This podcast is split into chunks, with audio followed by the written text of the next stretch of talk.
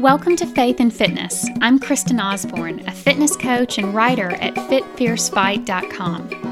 I'm here to provide inspiration, motivation, and information about fitness, nutrition, faith, and spirituality, with some reading, writing, business, and other randomness thrown in for flavor.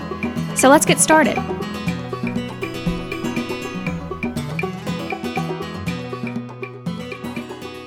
Hi, friends.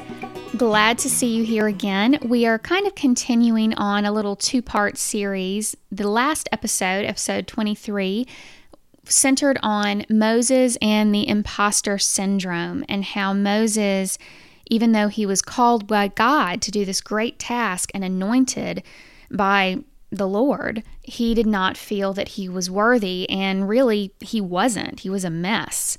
Um, but God uses messes. He is the absolute best at taking a mess of a person and using them in the most amazing ways, seen very obviously by Moses, among many, many others.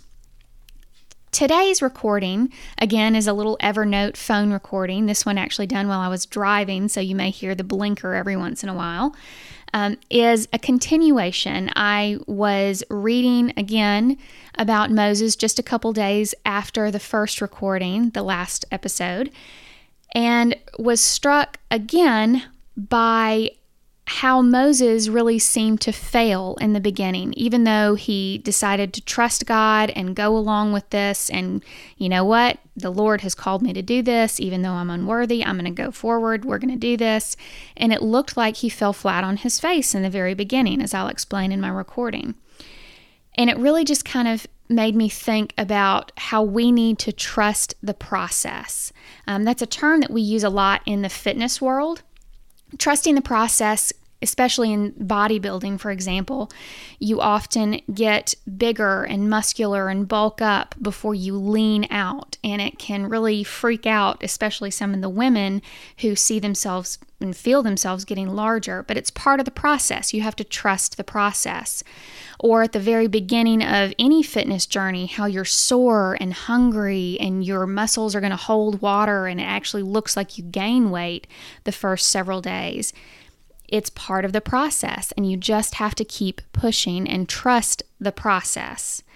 And it's kind of the same thing that Moses had to do. He completely failed at asking Pharaoh for a very simple three day break for the Hebrew slaves and had to deal with the consequences of all of those Hebrew slaves being so mad at him. But he trusted the process. That whole process led to their eventual freedom completely, not just in the way of a vacation, but forever. And that is what God intended all along. But of course, we can't see the ultimate plan. It's much larger than us, it's much bigger than we can even imagine. So Moses had to trust the process. So here's the recording. Okay, so today in my Bible reading, I was continuing on with the story of Moses in Exodus. Um, specifically, I was reading Exodus chapter 5, and that chapter I think has a title of Bricks Without Straw. Um, there's a few things that I found interesting about the story. Um, first, Moses and Aaron, his Hebrew brother, um, they've teamed up. He's was Moses was super scared to do this task that the Lord had given to him on his own, and so the Lord was like, "Fine, take Aaron. He's going to be great." And so Moses and Aaron have paired up, and they have taken the plunge. They have gone to Pharaoh, and here's the funny part. You know, we all think, "Oh, let my people go." He's asking for them to be freed from slavery right from the beginning. He's actually not. The first thing they ask Pharaoh is for basically a three day vacation. They ask him to let the people of Israel go out into the wilderness for three days and to worship and make sacrifices and praise their Lord. So they're asking for a three day vacation. That's it. They're not even asking to like leave forever free us from slavery, whatever. They're asking for a three day vacation and they warn him we need a three day vacation. The Lord has come to us saying that we need to go out into the wilderness and do this for three days so plagues and pestilence and bad stuff doesn't happen to Egypt. And Pharaoh, of course, laughs in their face and says, No, you're not letting all of these people go for a three day vacation. Of course not. No, they're going to continue working. And he gets so angry that he actually makes things harder on the Hebrew slaves. Apparently, and this makes sense when you think about Egypt, um, you know, they're probably building pyramids and temples and all that. And they're one of the big things that the Hebrew slaves are doing is building bricks. And to make bricks, they need straw. Well, it sounds like that the Egyptians have been providing them straw, so they get straw and make the bricks and all that. Now they're saying, look, we're requiring you to make the same amount of bricks that you've been making every single day, so you've got a quota, but we're not even going to give you the straw anymore. You have to go find it. And so they spend all their time trying to find straw and aren't meeting their quota, and they're getting beaten for it. And they actually get pretty mad at Moses and Aaron because they said, Look, you've made Pharaoh hate us. You know, we may have been slaves before, but at least we were getting our work done and we weren't getting beaten.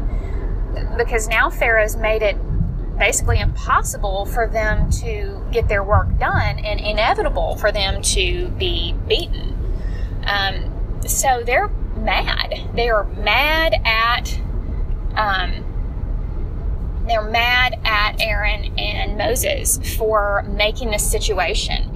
And Aaron and Moses go to God and, I mean, they're praying about it, saying, God, you know, why did you make us do this? This has made things worse. This has not freed our people. What are you, you know, what are you doing? And that's where Exodus chapter 5 ends, which I love because we know the rest of the story, right? But it kind of gives you a picture of where they were. And we can see that in ourselves a lot. We feel like we've been given this thing by God. You know, maybe we've been given this task. We may be nervous about it, or we may have been called to do something. We may be excited about it. I'm sure they were excited. And then we start doing it, and things just blow up in our face. And, you know, it's so easy just to turn around and be like, God, what the heck? Like, I thought you told me to do this. This is going all wrong. But we know the bigger story, just like God knows our bigger story. He knows what He's doing, He knows what He's doing. Even though He has made things temporarily harder on the Hebrew people, He's setting up a situation for them not to just take a three day vacation. He's setting up the situation for them to leave, period, for them to be freed, period, for something even greater than what they're asking Pharaoh for right then. He's setting it up for the big picture. But Moses and Aaron and the Hebrew people can't see that. All they can see is what they're steeped in at that moment.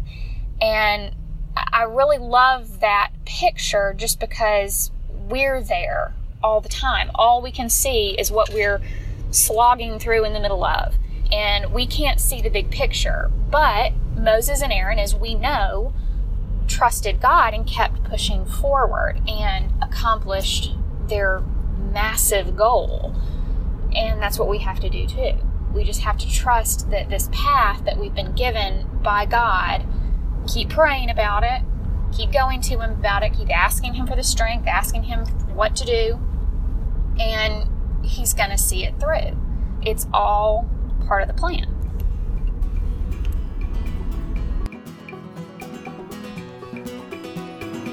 Thanks for listening to Faith and Fitness. Subscribe to keep the new podcast coming straight to you, and leave a review to tell me what you liked and what you'd like to hear next. I love to connect with people, so please make your way over to my website at fitfiercefight.com or find me on pretty much any social media outlet. See you next week.